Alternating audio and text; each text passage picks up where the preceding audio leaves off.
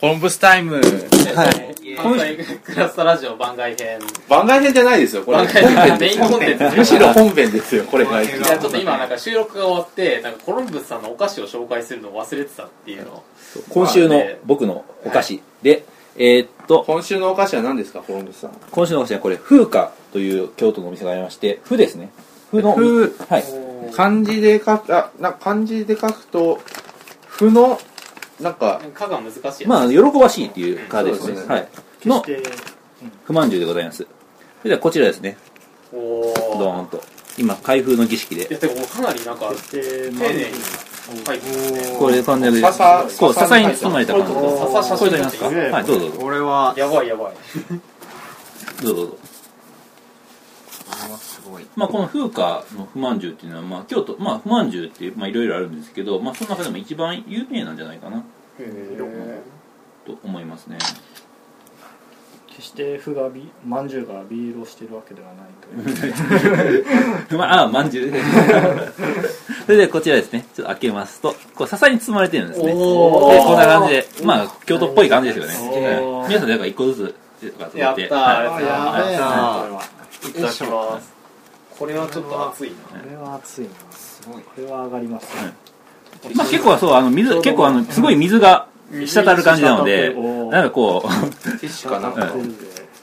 そう、あのね、やっぱこの、まあ、この風化っていうあの、すごい 水が有名なところで、井戸が湧いてるんですね。で、そこのみ水もすごい美味しくて、美味しいというか、有名な水で。僕もこれ取っていいですかすいませんどうやどこかならんいやかしかもすごい冷たくてあ破れたこれちぎった方がいい ですねなんとなく綺麗に取れなさそうおおふふって何でできてるんですかふって、まあ、グルテンですね。あうあんふってはい小麦粉でっ てことですかなんかね、え、どういう風に作ってるのかなちょっとあの、製法としてはよくわかんないんですけググど。りましょうそこはい、また。送りますええ皆さんくぐってくださいはいちょっとそしたら僕がググりましょうか。ふふ、ふとは何か。ふとは何かえいわゆるちくわぶってふですよねあ、そうですね。そうですよねこれどうどうやって開けるんだろうなんかかないりや頑張れば飽きません頑張ることです かなり頑張らないといけないですよこれうんえ結構もっちりしてそうです。あの、すごい食感がね、もっちりしてます。なんだろうこれは取れたなんかあこうまい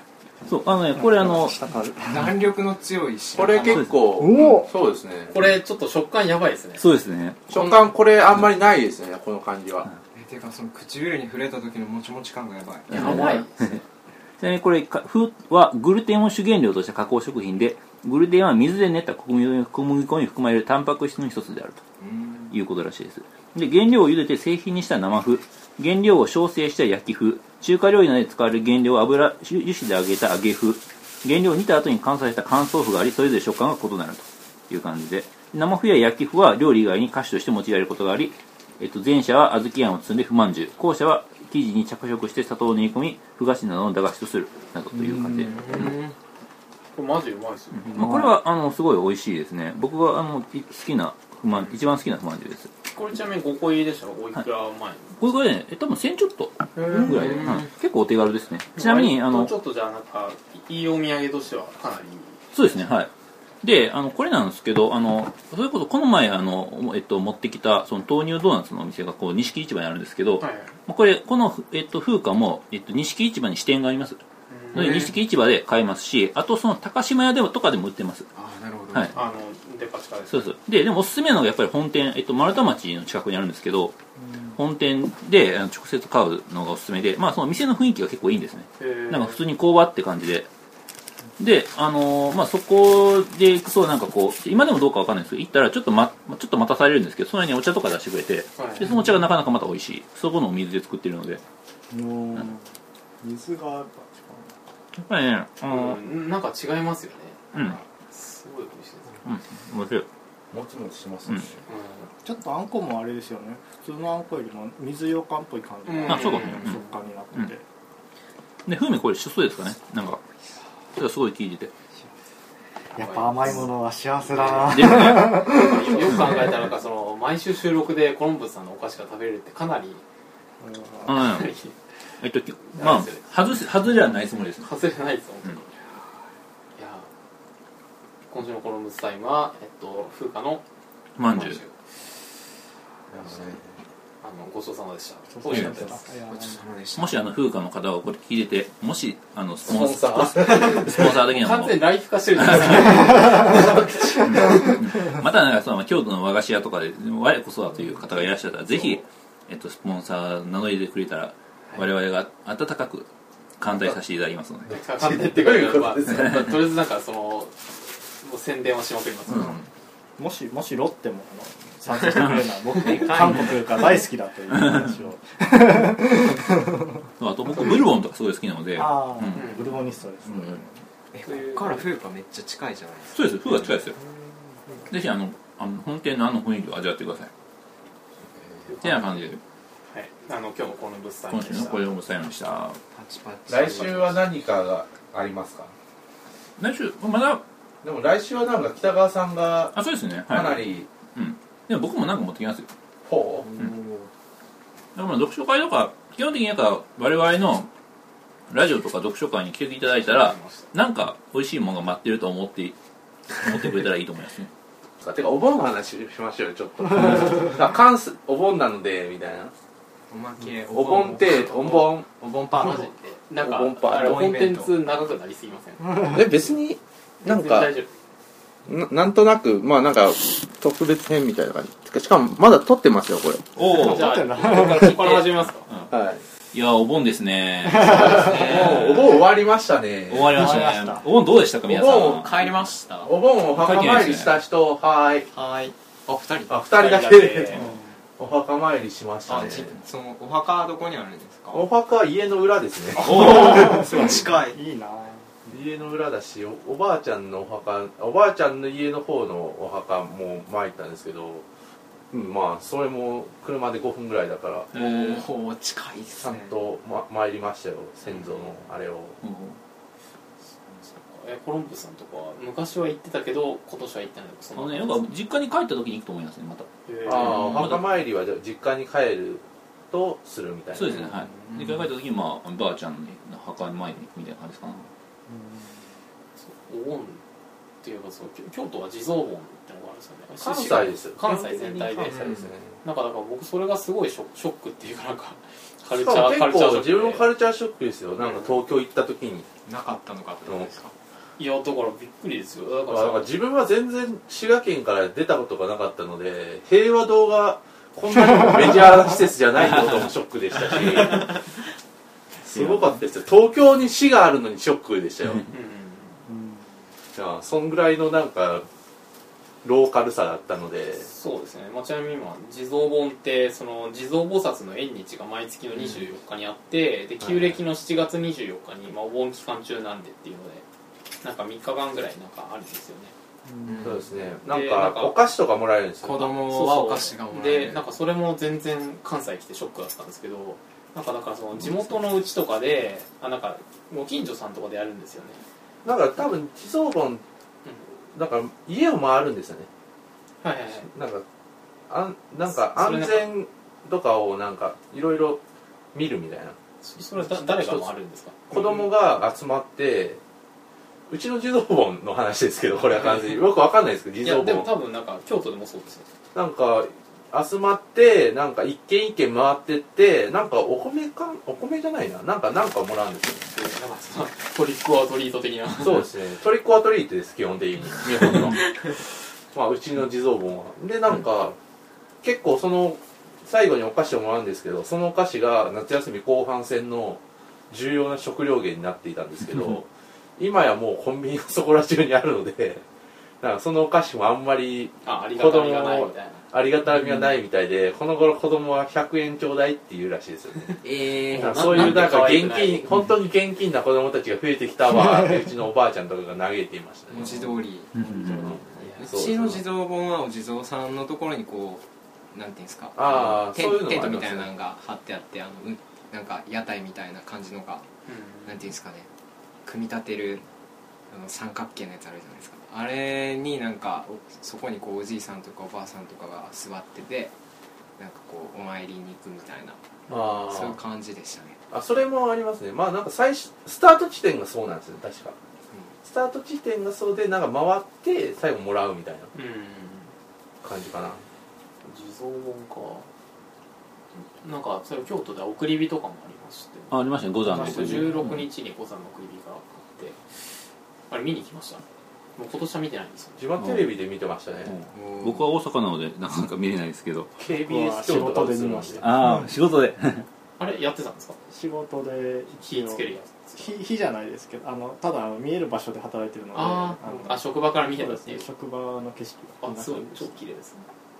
へえたちょっとおーもっと近くで寄れたんですけどほうほうほうちなみに兄弟とかからかなり綺麗に見えるんですけどあそうなんですかあーあそのうなんで大す文字ねがでもなんかその一応規制が入っててうんなんかんなんだっけ16日の何時からは大学入っちゃいけませんみたいあなー研究室閉めててうんそれなんかそのなんか、ま、毎回苦情とか来るらしいんですよね、うんへなんえかそあのー電気がついてるとかあははだから割となんかその周りの家とかも暗くするんですよ、う京ん都の真ん中の方から大文字見ようと思ったら絶対兄弟が邪魔になるんですよおなんかあーそこでその研究室とかで夜な夜な作業してる人とかいるとまあやっぱクレームとか来るからそこらやっぱ辺そこでやっぱり住民が数のが京都っぽいですよねいやそうですだからもうだから全部あれカーテンとかも閉めてその日だけはですごいですねそうだから大文字側のやつが全部閉めてましたねへーとかうんまあでもあれですよねなんか一回行ったことあるんですけどなんかあれってそのまあ先祖の魂を送り返すそうやですつじゃないですか、でなんかその逆になんか招き入れるイベントが7月に京都であるんですよねだからろ六原三辻でしたっけ六原地方だったっけなほうほうほっていうなんかすんごいちっちゃいお寺があってそこでもなんか夜なんか火つけるんですよろうそくみたいなのに火つけたりとかするイベントがあるんですけどそこでなんかそのとりあえず死者っていうかその先祖の霊をその京都に招き寄せるっていう感じらしいですよほうほうほうお盆お盆とかねなんか普通に自分はずっと実家に暮らしているからあずあずっと実家でなんかお盆を過ごすんであんま分かんないですけど帰省とかすごいですよね車とかがああ規制ラッシュ的な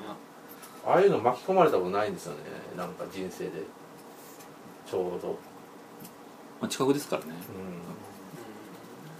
結構すなんかだるいですよ前ですかだって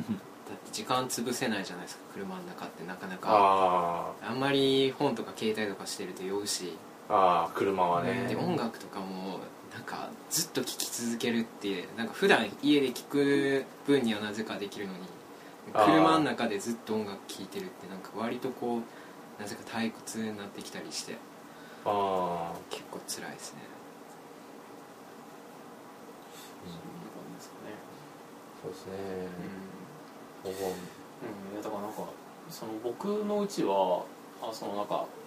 母方の家族が外国人だったっていうのもあるんですけどあんまちゃんとそういうお盆っていうのやんないんですよあーでなんか僕自身はお盆の経験あんまなくてでもなんかその夏休みとかでお盆休みっぽい感じとかはあったのとあとその、まあ、さっき言ってた終戦記念日とかが、まあ、それかぶってたっていうのがあってなんかお盆っていうのがなんかその戦争と結びついてるもんなんだって誤解してた時期があってあだからそのなんかうんうん8月15日に戦争が終わったからそのなんかその死者の魂をどうにかするイベントがお盆なのかなって一時期思ってた時期があってちっちゃい時に僕の中では割とそんな感じでしたねまあなんか条件付きみたいな感じでこうお盆を終戦みたいな感じでくっついてるのあるかもしれないですよねうんなんかこうなんかそういえばさっきの感性の限界の話オペラント条件付けの話も出てきましたよ なんかこあーうベルが鳴ったら あのよだれが出てくるみたいな感じはいではいお盆が来たら戦争みたいなお盆が来たら蛍の墓みたいな なんかそういう甲子園とかねそうそうそうあー甲子園なんかその辺がなんかこう、えっと人生何回も繰り返してなんかこうね何年もそれ繰り返してるとか条件付けです条件付けられてなんかあそろそろなんかこう戦争っぽい感じが来るかなみたいなだからなんか夏ってループって感じしますよねすごく、それはそうかもしれないあうんーだだから終わらない8月とかになったりするんですよねうん、だからそうですよねだからやってるテレビ番組とかもループ一緒だしだから毎年24時間テレビあるしなんでですかねこのなんかじ変わっても変わらない感じがしますよねどんな時でもなんか同じトトロとかねうんうん毎年やっている し何なんですかねこの日本のあれは不思議な話不思議ですよね夏は夏は文庫本がめちゃくちゃあー夏の文庫本フェアがああーって私いまいちなんですよねあれそうですかだからなんかお盆とかこうみんな暇な時にああいうふうな、はい、やえっと、ちょっと軽く本でも読んでみようかなみたいな、っぱ夏ってやっぱ映画とかもすごいですね、うん映画はね夏夏することままああ、うんまあ確かになんか割とループ感があるっていうか、なんかそのなんだろう休みじゃない時期とかってやっぱその単線的にやること変わっていくじゃないですか、例えば学生の時は普通に学校行ってるし仕事始まったら仕事とか行ってるしなんかそこはずっと変化するけどやっぱ夏休みだけはいつも夏休みみたいななんかあ感れじでってありますすねよね他のところは単線的ななんか西洋的ななんか時間に埋め尽くされてるけどなんか8月とかあたりだけなんか昔のなんか濃厚の円環的な時間うんがまだ残ってるのかなみたいな、確かになんか夏ってそうですね言われてみればって感じですよループですよねねループですね元元祖ループじゃないですかなんかてか美少女ゲームとかでも夏ですよねなんとなくなんか夏とかになんかループが起こりますよね春日とかもそうだし、なんかそれは新しい気づきかもしれなないんかね変わらない感じがしますよね、なんかそうですねちなみになんか皆さん夏休みどっか行きましいや僕は全然行ってないですね た多分多分みんななんかコンテンツを消費しまくってたイメージが父方の実家にお盆に帰ったぐらいですよねほんまに そんなもんですよね明日からは仙台行ってきますあよそうだ翔平さんいい仙な台にあ行ってらっしゃいますいいですね行ってらっしゃいますねなんか自分一人で行こうとしたらおばあちゃんとおじさん夫婦がついてきて あもうなんかねまあ普通に旅行になっちゃいますいいね、な翔平さんちの子になりたいですね、ねなんかそ連れのてその親戚感が京都っぽい、うんうんそうそうもうついてきてみたいなすごいなんか4日間ぐらい行ってきますよまあどうなんかよくちなみにどどこに行くんですかいや全然決めてないですねあもうとりあえず東北らへんブラブラしようかブラブラしようかなみたいなそうですね牛タンは食べたいですねああ牛タンいいっすねうんなんかお腹空いてきた普 通になんか飯行きますあまあなんか飯行きますなんかかとりあえとりあえずそんな感じでまあ番外編お盆ずはいお盆とは何かお盆とはみん何なかみんななんか最後にお盆っぽい感じのこうんうだらーっとした空聞きながらだらーっとしてもらえ気楽しそうだなやっぱサワーオーズとかお盆って感じしますよねそうかもあしれれおない願いしますねああれはなんかねあお盆ですよねこ今年の実家帰った時はマジサマーウォーズみたいな感じでしたねめっちゃなんか若い子供がなんか生まあれてこう小学生に上がるまでぐらいの子供が大集合みたいな感じでーでおばあちゃんがいるみたいなおばあちゃんはいないんですけ どねそういやだからなんか僕もなんかああいうああいうのって全然やっぱないんですけどああいうそのサマーウォーズ的な感じって、うんでもやっぱ共同幻想として強固にかなりあってああまそすれよ、はそうですね、だからなんかあたあたかも自分がそういうの体験したかのような気分になりますよね、うん映画とかそうですねまあもうほとんどなくなってきてるとは思いますけどねなんか割とあーそろそろここも限界集落と呼ばれるんだろうかみたいな場所なんでそうですねうんそういえばだからだから僕あの宮崎駿の映画ってかなり日本人の原風景を作ってる気がしますよそう完全でにすそねだうでかすねらやっぱりこの夏アニメとして消費されますよそうですよねうん毎年こうなんかね宮崎駿がやってくると夏だなみたいな、そういう感じがしますよね見るとしますね何なんですかねあれはてかなんかそういえばなんか狼子供とかもだからうん要するに、サマーウォーズとかはだからあれ限界集落の話じゃないですかもうそっからなんかそこに都会から行く話っていうのはなんかその連続があったのかなみたいな今ちょっとふとまあ問題意識のあるかもしれないあるんですかね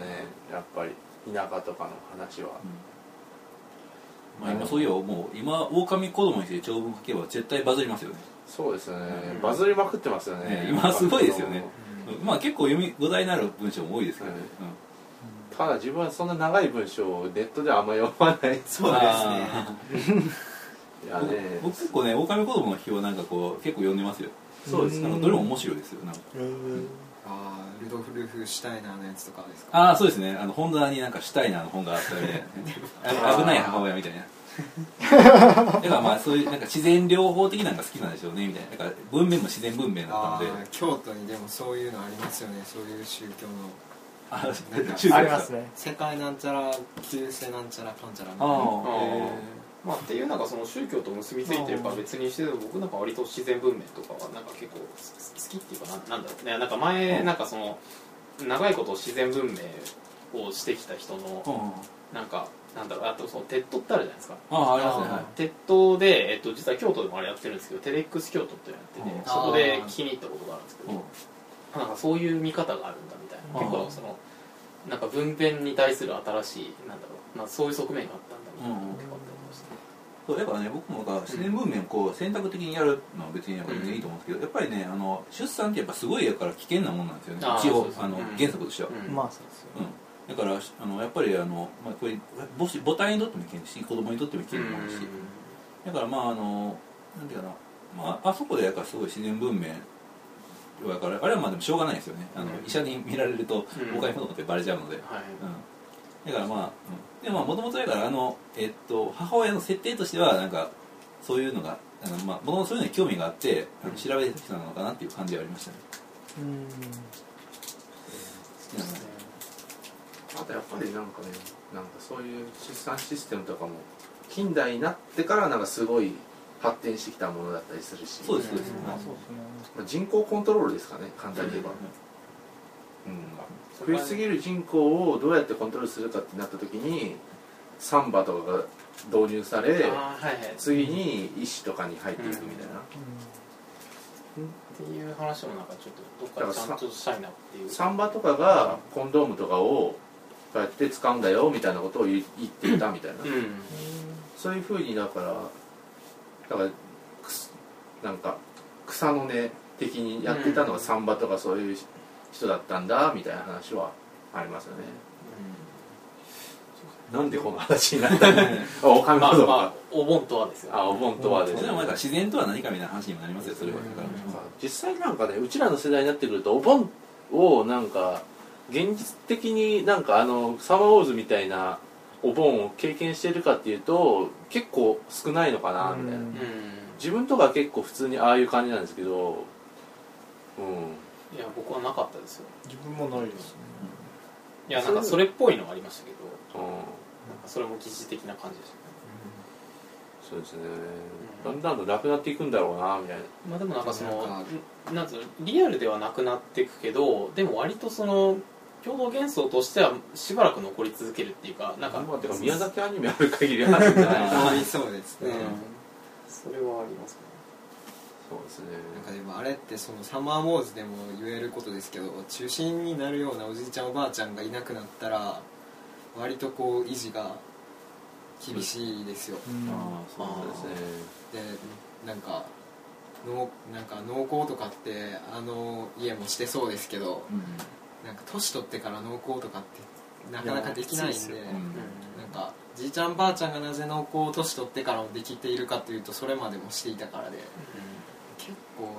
その手の共同体の維持ってすごい難しいんですだよから狼子供はいきなり農業経験ゼロのやつがいきなり行って結構苦労する話じゃないですかあじゃあそれをやりきる力がないとやっぱりねだおその花の前の若者たちはみんな失敗してるわけじゃない若者、老人もいたんですよねでもなんまあかリタイア組の人がよく来ているみたいな話がえあったです、うんうん難しいですよね農業なんかやったことない人がやるっていうのはうんみたいな、そうなってくるとなんかそうさっきのあの鳥の話とかになってくるんじゃないですかね超人工的にああ農業とか畜産とかをすごいあ人工的に作るって話にそうだねパッケージみたいそうなだけどそれはなんか人は生理的にちょっと嫌だなって思う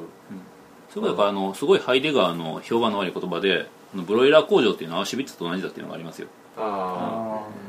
だからそれああいうふうなテクノロジーの問題っていうのをなんか突き詰めたらなんかアウシュビッツの問題になっちゃうんだみたいなあそうですねまあだからまあなんかなんとなく多分人はなんかアウシュビッツみたいなものはなんか行き着くとこまで行ったんだなっていうのは感覚的に分かるんだと思うんですねなんかある種の理想みたいのを突き詰めていった結果ディストピアが存在していたみたいな、うんなんか管理社会みたいな感じになっちゃそうですねそういえばアウシュハイデガーをこ今週読んだんですよおおあのだから形状学の小根本概念あああのえっと国分さんの本でひまわりのやつ引用されてるあやつ、れ面白かったですね、うんあれ欲しいけど高いんですよねですよねねでかいやつですよねあれじゃあ大学図書館のやつを借りてあああなるほどなるほど9000円ぐらいしますよねですそうですそうでマジす